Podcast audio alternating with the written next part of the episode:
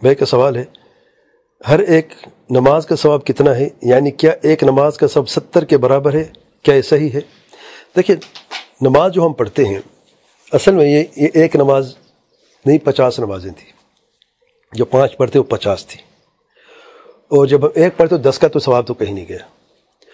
اور پھر جو، جتنی آپ خوشو اور خضوع کے ساتھ، اخلاص اور طباء سنت کے ساتھ آپ نماز پڑھتے ہیں، اتنا ہی اس کا اجر بہت زیادہ ہوتا ہے۔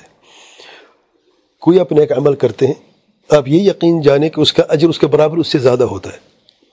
اب وہ دس گنا ہے وہ ستر گنے سات سو گنا ہے وہ اللہ تعالیٰ کے ہاتھ میں ہے لیکن یہ یقینی بات ہے کہ جتنی ہم نیکیاں کرتے ہیں، اس کا اجر اس سے بڑھ کر اللہ تعالیٰ ہمیں عطا فرماتا ہے۔